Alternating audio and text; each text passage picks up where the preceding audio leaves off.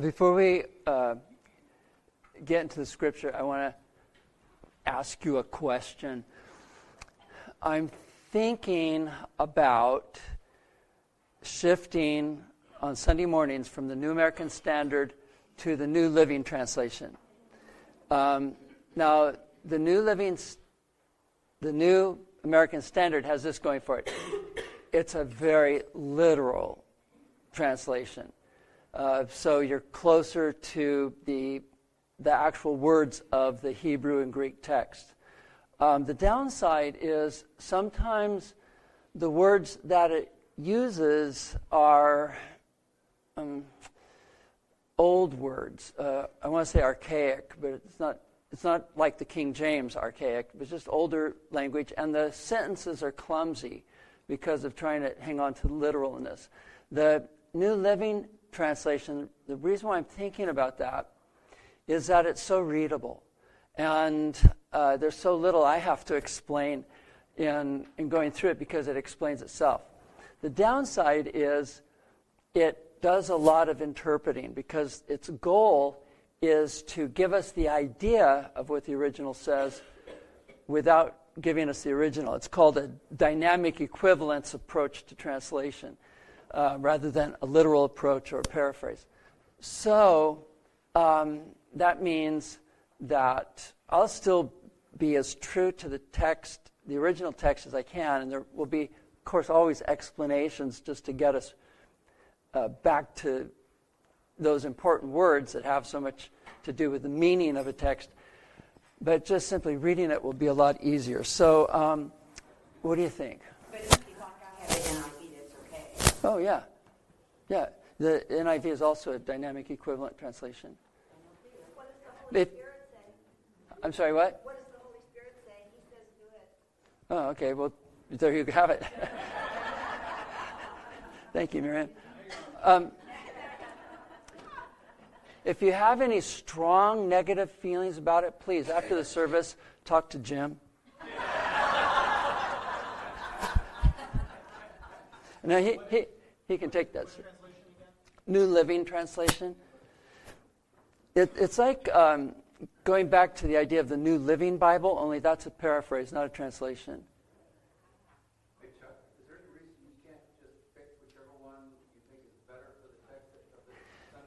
I can, but you know, sometimes people um, have strong feelings about it. It's like we want to stick to the original text. we'll get someone in here who can read. Yeah. Let's not say where they are.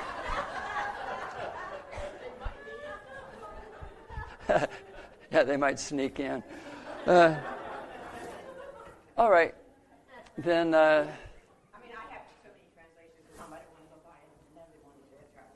Oh, yeah, no. Just get an app. oh, really? Well, I was thinking maybe I should have someone come here and just reads Hebrew. Just a little more mystifying than the NASB. All right, so NASB today, I think NLT next week.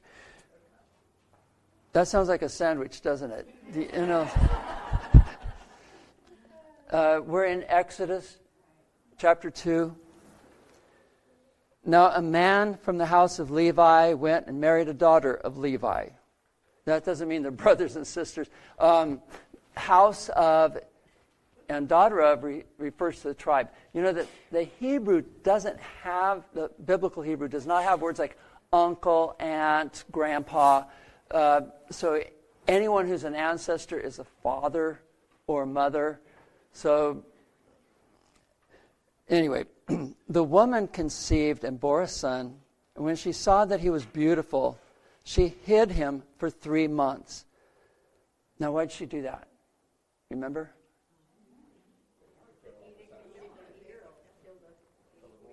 That's right. Uh, because Pharaoh had said any boy that was born to a Hebrew had to be thrown in the Nile.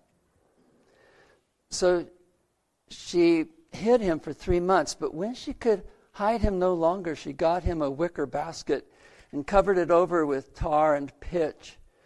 Then she put the child into it and set it among the reeds by the bank of the Nile.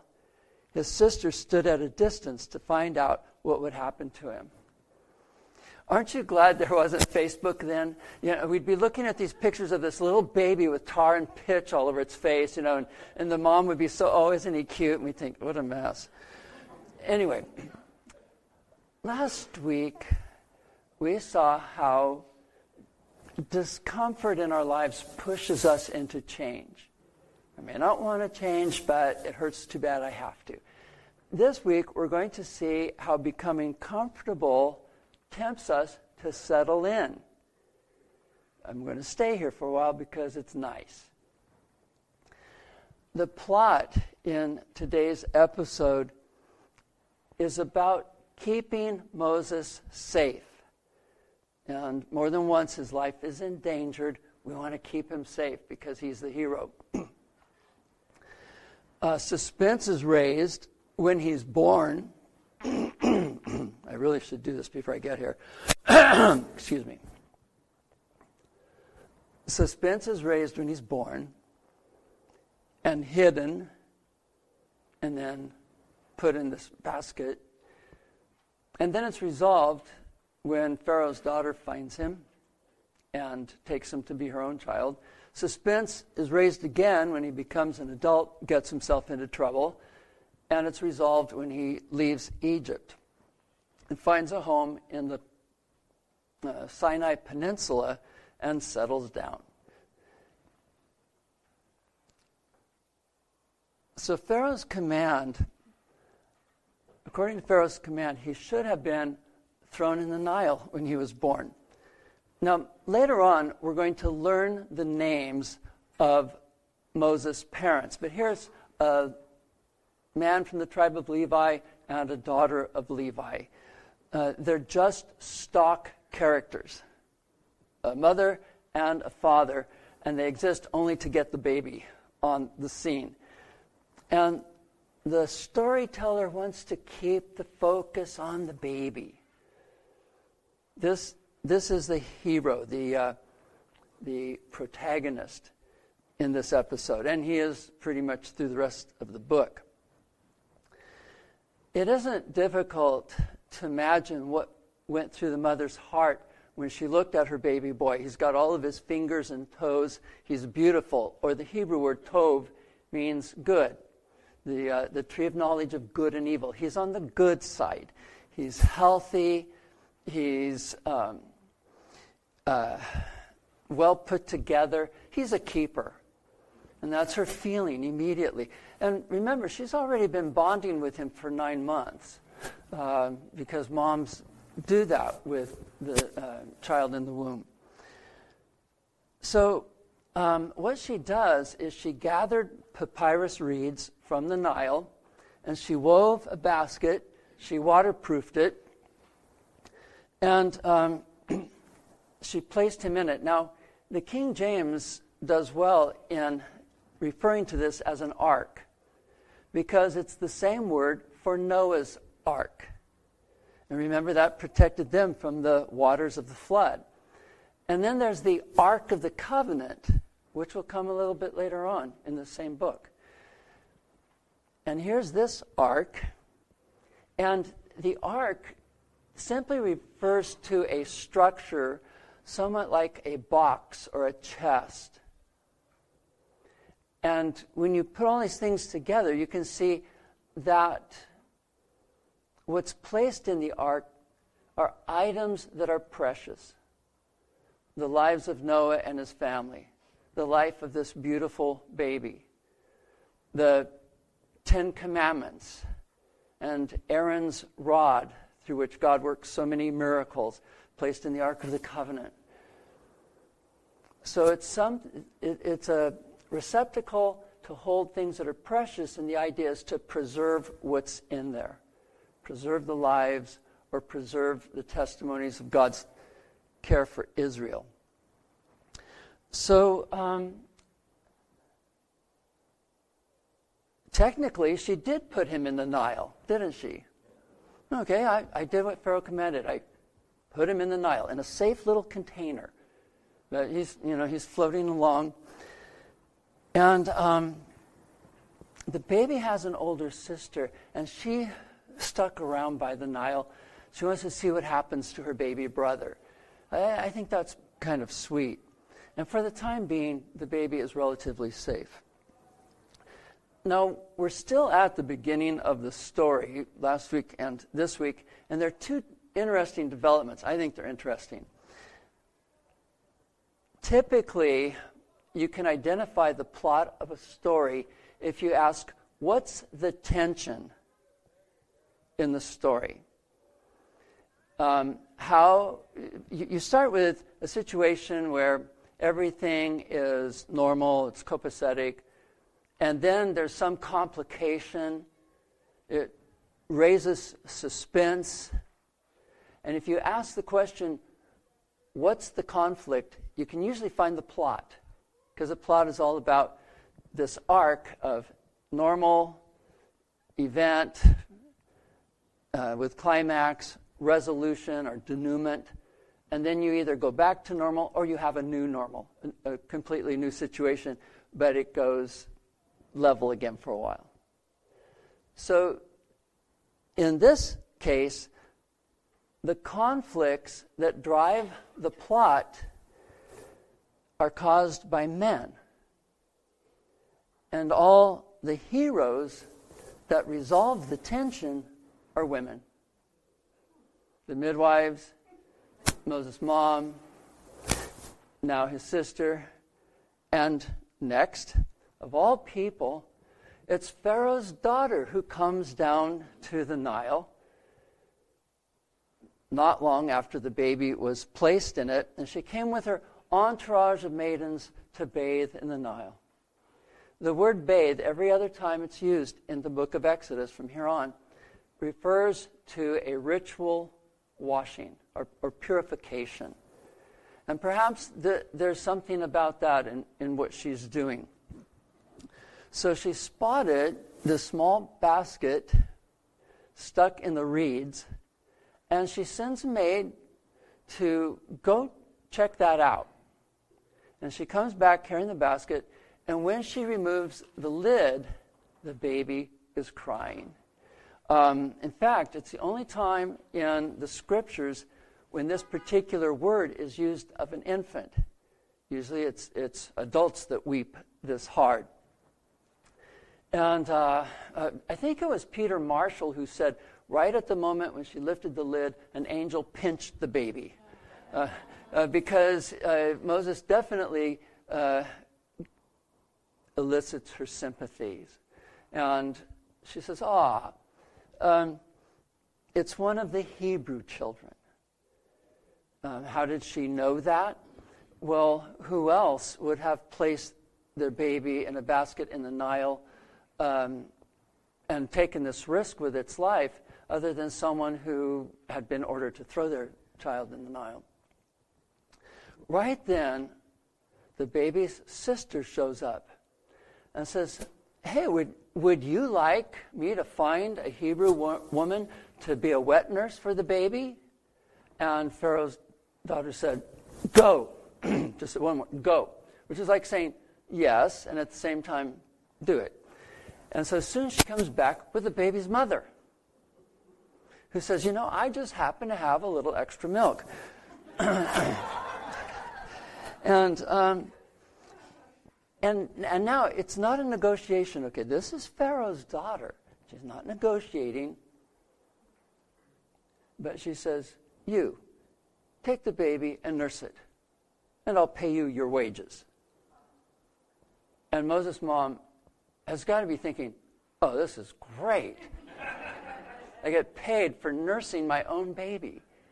And she's allowed to do this and to nurture him until the, it's time for him to be weaned.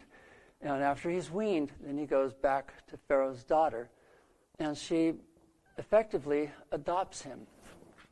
So that's probably a good three years that he gets to spend with his mom and he probably speaks Hebrew pretty well by that time. In fact, he may even already be bilingual, which would not be rare uh, for a child who's raised uh, in, two language, in two language culture.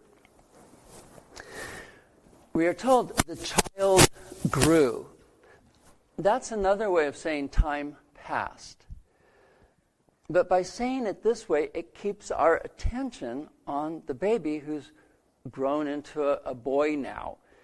Um, you see, we could, we could say time passed, but then we're looking at time. And the storyteller doesn't want us looking at time.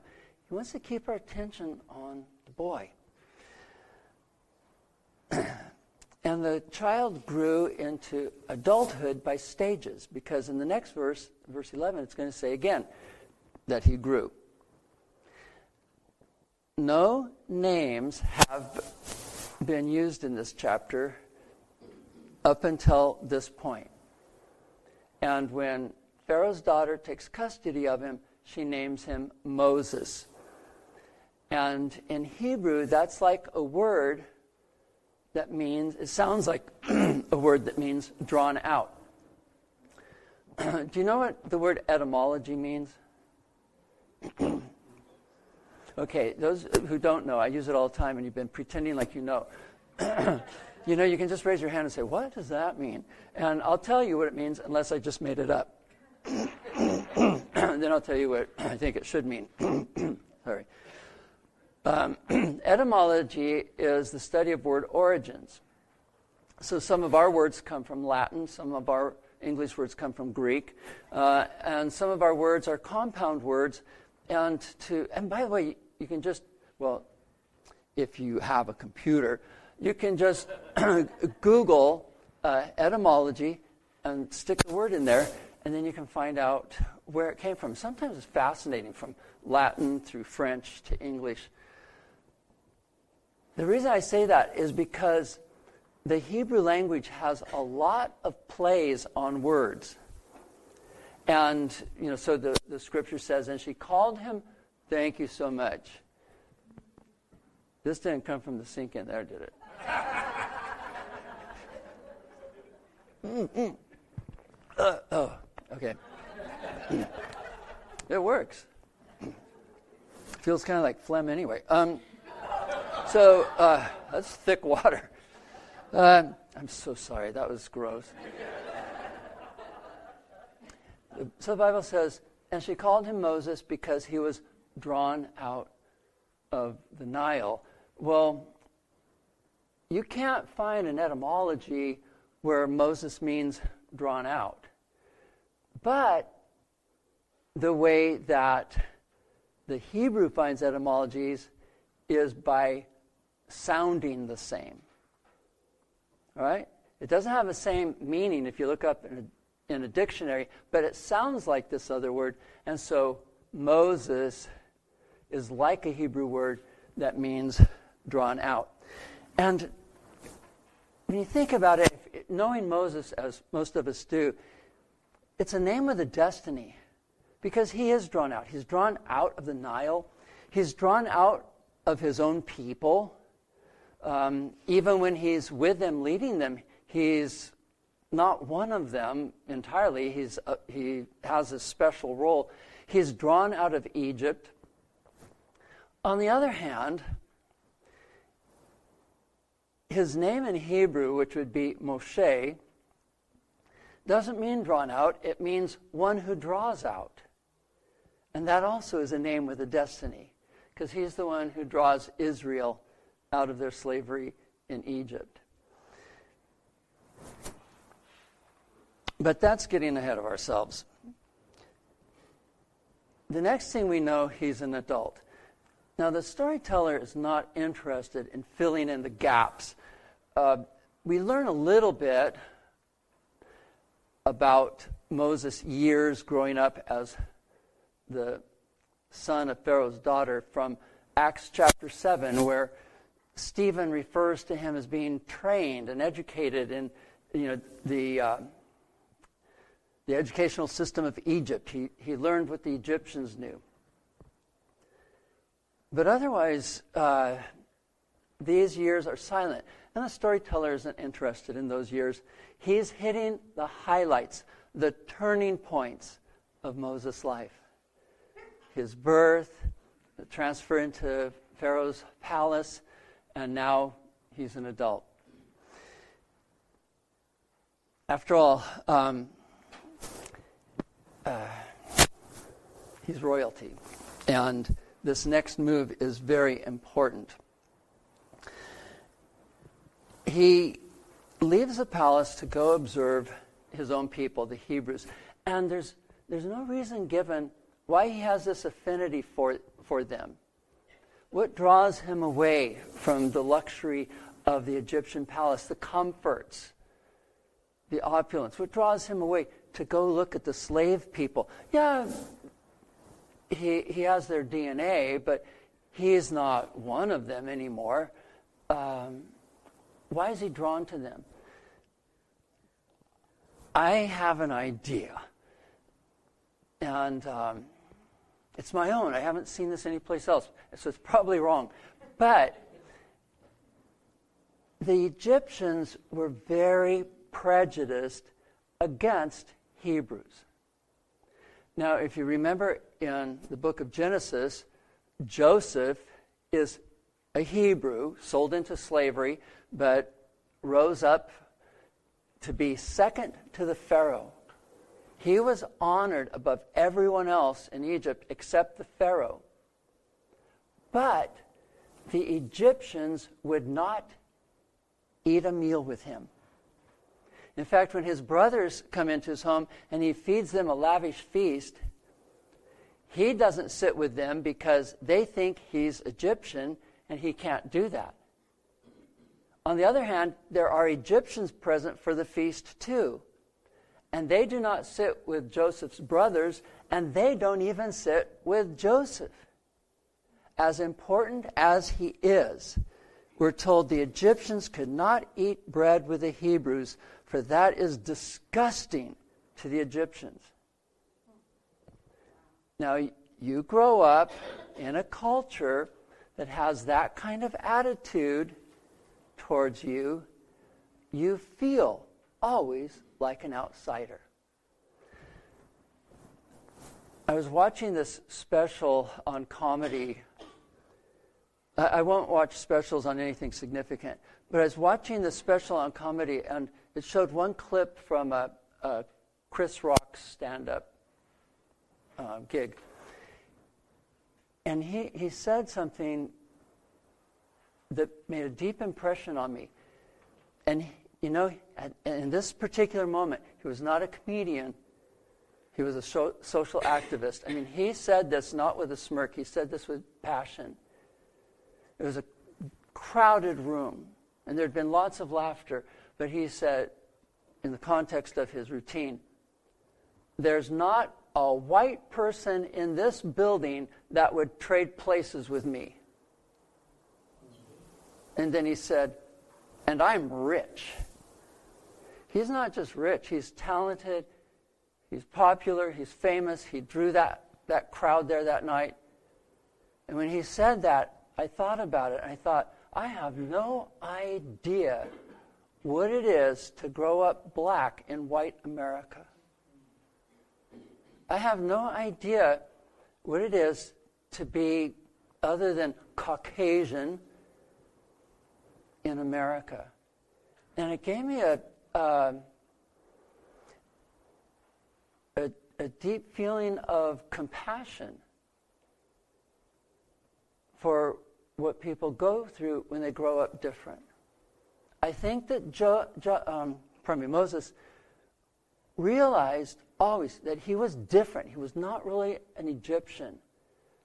And when he became an adult, and had the freedom to leave the palace grounds on his own, he wanted to go off and check out the Hebrews and see what their lives were like.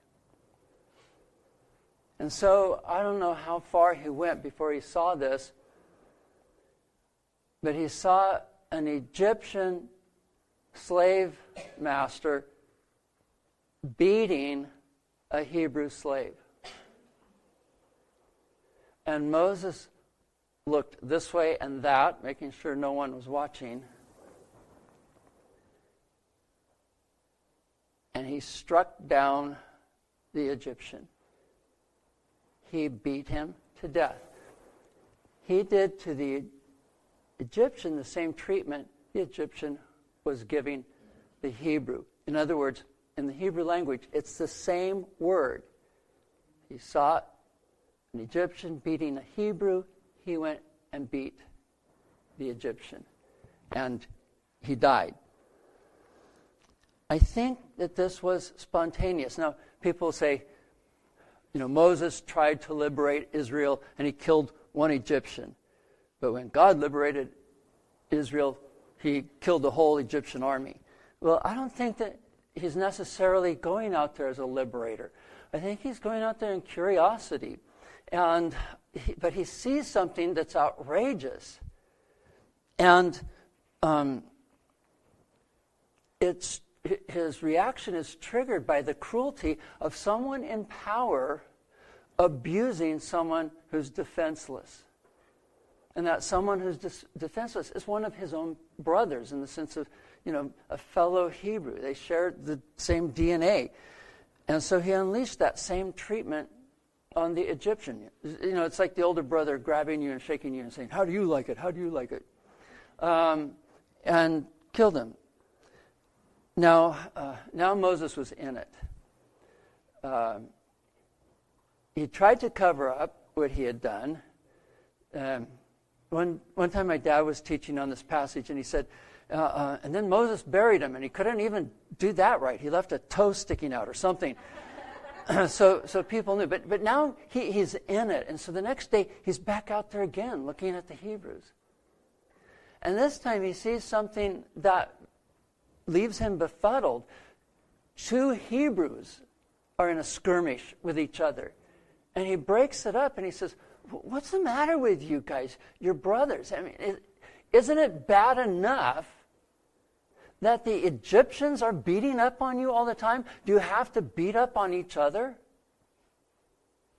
And the one who started it said to him, Who made you a ruler or a judge over us? you know, if you know the whole book of Exodus, answer God. Uh, but nobody knows that now. No one sees that now, and it hasn't even really happened yet. So, you know, perhaps Moses figured that they would recognize him as royalty, you know, and give heed to him.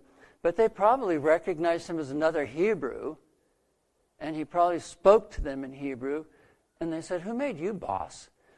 Um, or, or the, the offender said, Who made you boss? And then asked, Are you going to kill me like you did that Egyptian yesterday? And then Moses said, Oh my gosh, oh my gosh, oh my gosh, oh my gosh, oh my gosh. They know. They know.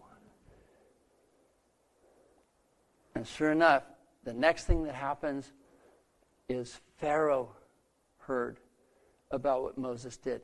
And Pharaoh sent soldiers to kill him. So Moses fled Egypt.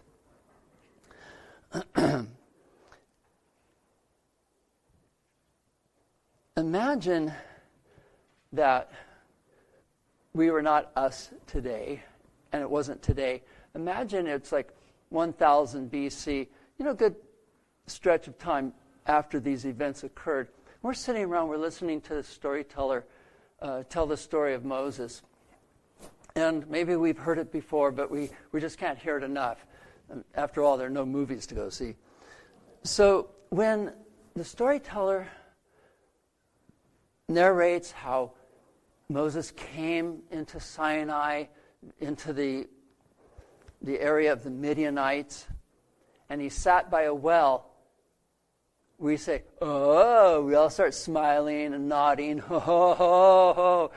Moses sat by a well because we know what's coming next. When a single man, beginning in the book of Genesis, sat by a well, he ended up meeting a single woman, and they get married and have children. It's a type scene, according to Robert Alter, this is a type scene where a formula occurs where there's a pattern you can recognize, and the pattern is used in every instance. And what's interesting about it is how one event is different from another, how one event will break the pattern, and each one does. Uh, King Saul is a classic example. He met some young women by a well, and he didn't marry any of them. Um, the pattern's broken in that way. Jesus met a woman by a well, and it wasn't at all about uh, courtship or marriage. Um, and yet, that probably resulted in the most dynamic relationship of any ever. So we know what's going to happen. and sure enough, seven sisters arrive. Moses, oh boy, I get my pick. Um, seven sisters arrive, and uh, they have their father's sheep. But the shepherds who are there threatened them and drove them away. They weren't going to allow them to water their sheep from that well. And people got very uh, territorial about their, their well. Do you have a hummingbird feeder?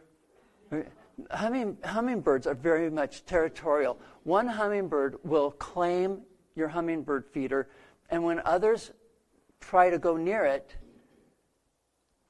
I don't know how they do this. You usually don't hear a hummingbird's wings flapping, do you? But you hear like this vibration, this loud vibration, as the one hummingbird drives off all the others. And that's what's, that happens in the book of Genesis, it happens now here in the book of Exodus. You're not going to water your sheep right now from this well. You're not going to allow it. So Moses steps in and he helps these seven sisters to uh, water their sheep. He intervenes and waters the sheep for them. Now, to me, this looks like the same sort of situation in Egypt that motivated him to beat the Egyptian. He witnessed abuse, he sympathized with the abused, and he stepped in to do something about it. He's young, he's strong enough to do something, and so he does something. It's not a bad quality in him, actually. Um, however, you can sometimes stick your nose where it doesn't belong, or you can go too far, as he did. Most sheriffs or police will tell you that the most dangerous situation to walk into and the one that, where they're most likely to be shot is domestic violence. And it may not be the batterer that poses the threat, but the person who has been being battered who will jump a policeman who comes in to arrest the batterer. It sounds so strange, doesn't it? But that's why it's dangerous. It's volatile. Emotions are raging out of control, and there's already violence present, and you have no idea what you're walking into. So, um, so we can sometimes get in trouble by allowing our compassion to take us into places we really don't belong. Calls for wisdom as well as compassion. I don't know why I said all that. Um, he helped them, we're told. And that translates a Hebrew word that later on will be translated saved. Moses is a savior. He's all about saving. The book of Exodus is all about salvation. This is really the message here. Um, and the next time we come to this word, it'll be in chapter 14, where it says, Thus the Lord saved Israel that day from the hand of the Egyptians. He saved the sisters from the hand of the shepherds. And now, at this point, uh, well, the girls return home. Dad says, Wow, um, you got here so quickly, which is interesting because, in terms of Moses just being born and him now being uh, 40 years old, we got here quickly because there's been very little. Now, think about that. You know, like um, one third of his life has already been lived, and another third is about to pass by the time we get to chapter 3. And then from chapter 3 through the end of Deuteronomy is the rest of his life. You know, so it's like slow motion. Right now, you know, it's fast forward, but it'll be slow motion. So his daughters get home fast. Wow, you, you hurried up to get here. how come? They said, oh, you know, this Egyptian showed up and helped us uh, water the sheep. Okay, but now, uh, now we begin, the storyteller begins to name other people. You see, Moses' position at center stage has been well established by this point. so we can name Reuel, their dad, also Jethro, uh, also uh, Hobab. Um, why all these names? Well, there are different explanations. We don't have to get into that right now.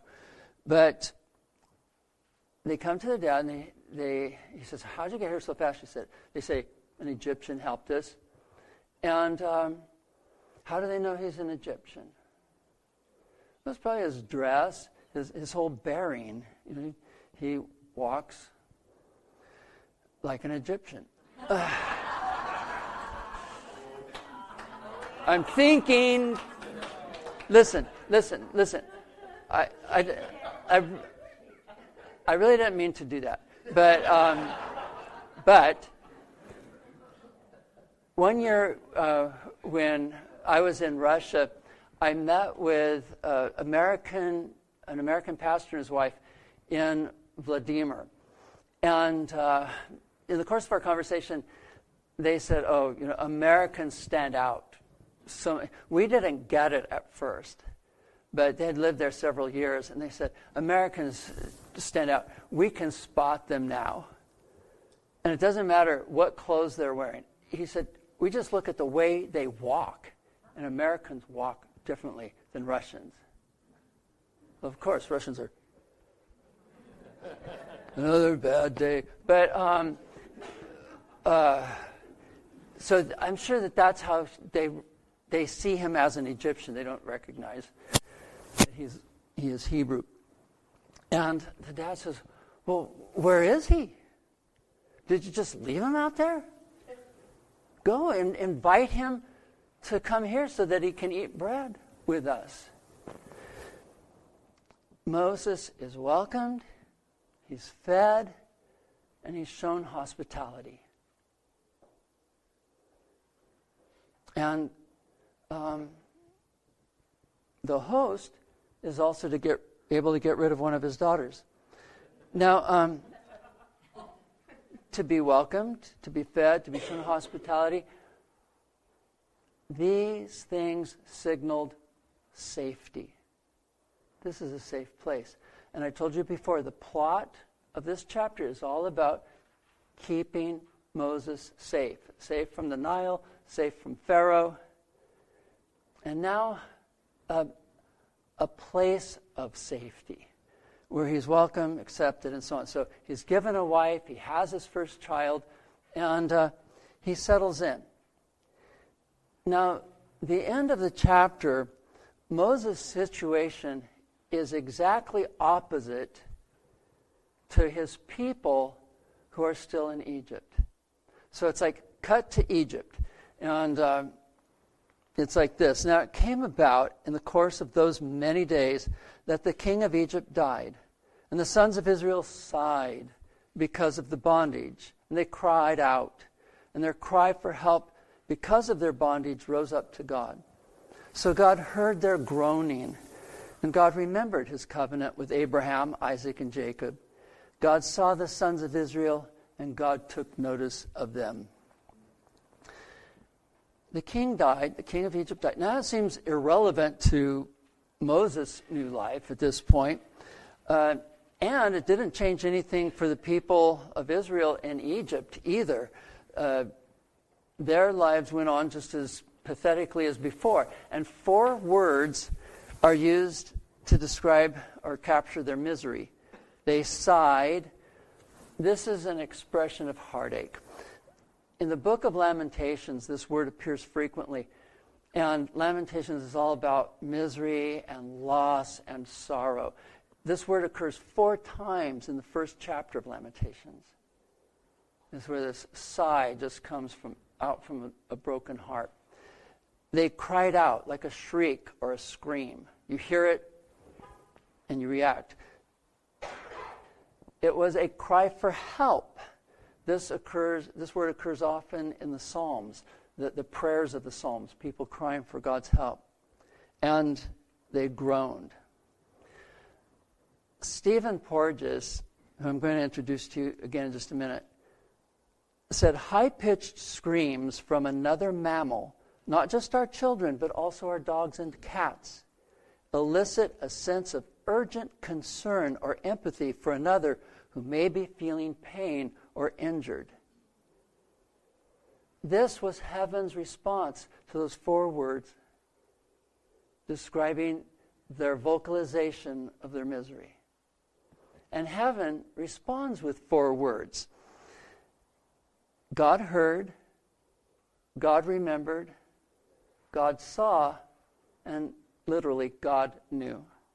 And I, I like God knew much better than any other translation, not only because it's literal, but because He knows. We think He doesn't. We think He doesn't understand. We think we've been forgotten. We think that we're not special enough. Uh, I mean, where has God been this whole time? Like, like the first chapter, he doesn't show up until the end. He's not mentioned until the end.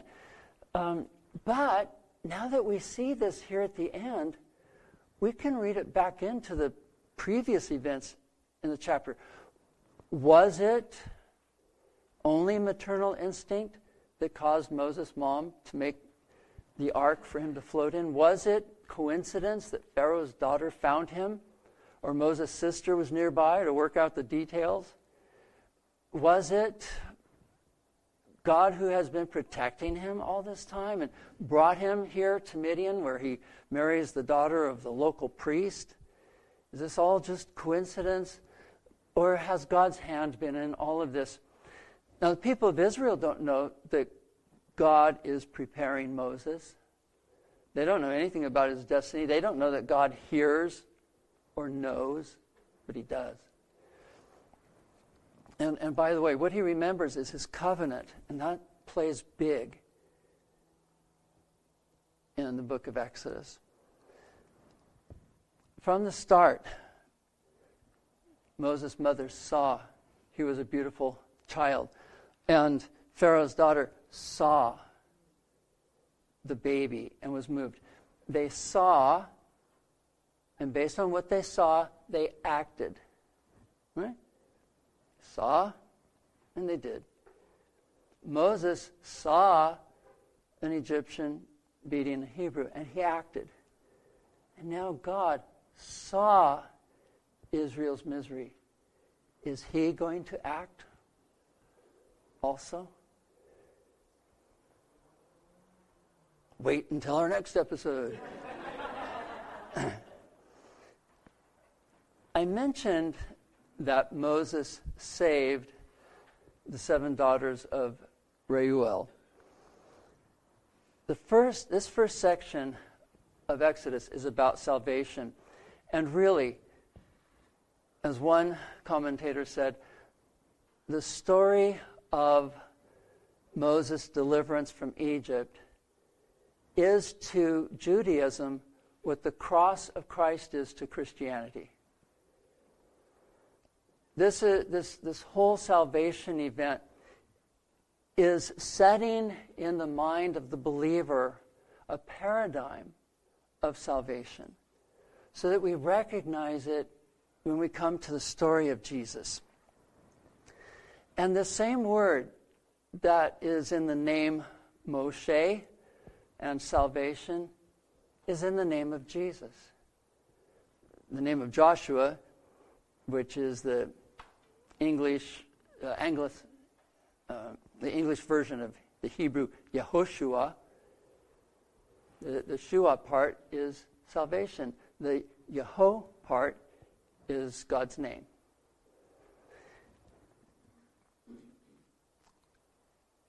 Now, many times um, sometimes here on Sunday morning, but more often in our Lectio Divina nights, we have talked about judging others. And those of us who attend Lectio Divina, Divina talk about how all of you judge others. no, no. We, we talk about our own tendency to make snap judgments and, and um, to have unkind thoughts just based on appearance. And uh, I think God's been working on us with that. But you know what we haven't talked about much, if at all, is how it feels to be judged. What if you know someone is evaluating you? Do you think you would ever be interested um, or anxious in a job interview? You're being evaluated. Are you good enough for this job?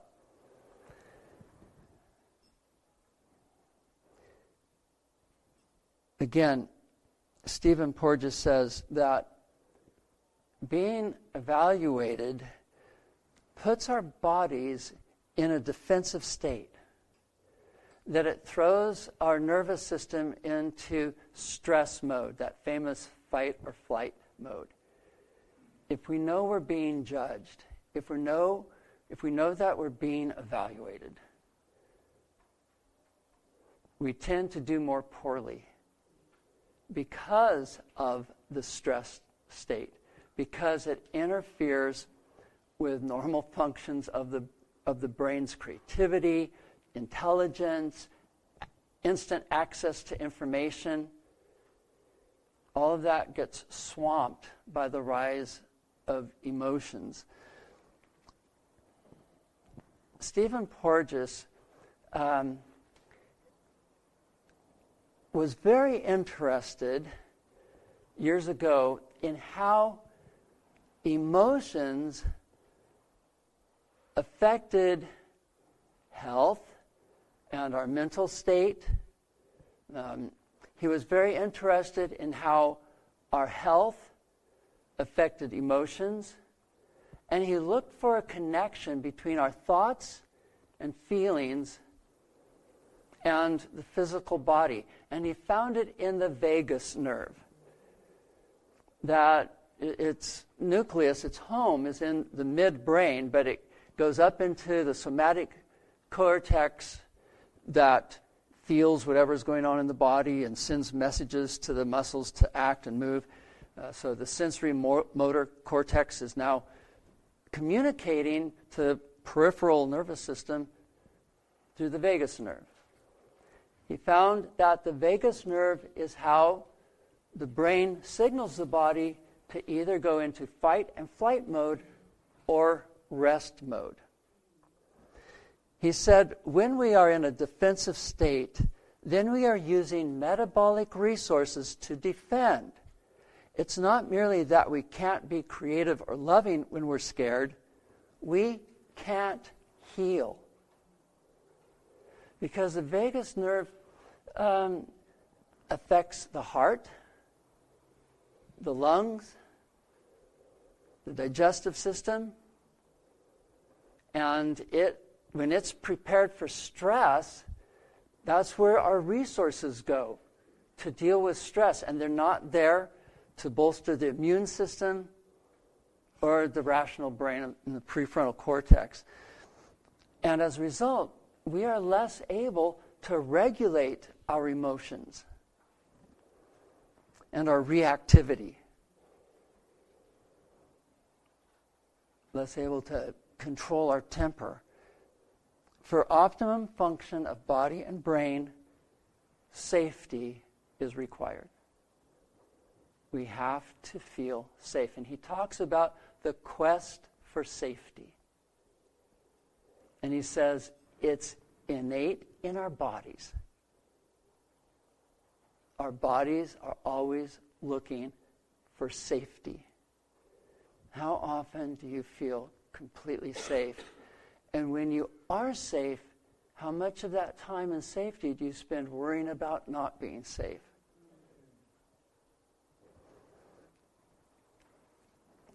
He also talks about the brain's social engagement system. I really love this how the brain was made to interact with other people. And again, how stress foils that interaction.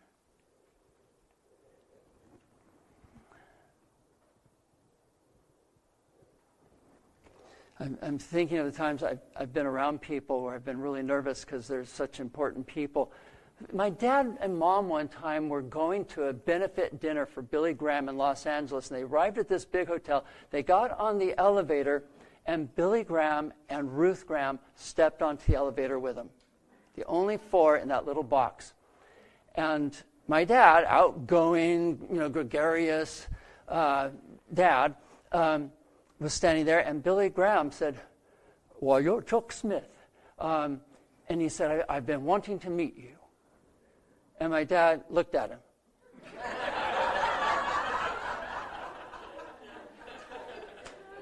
and Billy Graham cleared his throat. Of course, my mom is like, like stone. Billy Graham cleared his throat and said, I'm Billy Graham. I've been wanting to meet you. And I said, Oh, yeah, yeah. Well, it's nice to meet you too. I've been wanting to meet you. And, you know, then, you know, collected himself. But what happened in that moment? It's the opposite of fight or flight. And this also is mediated by the vagus nerve. It's immobilization. It's like an animal playing possum. And when this hits your nervous system, well, sometimes people faint.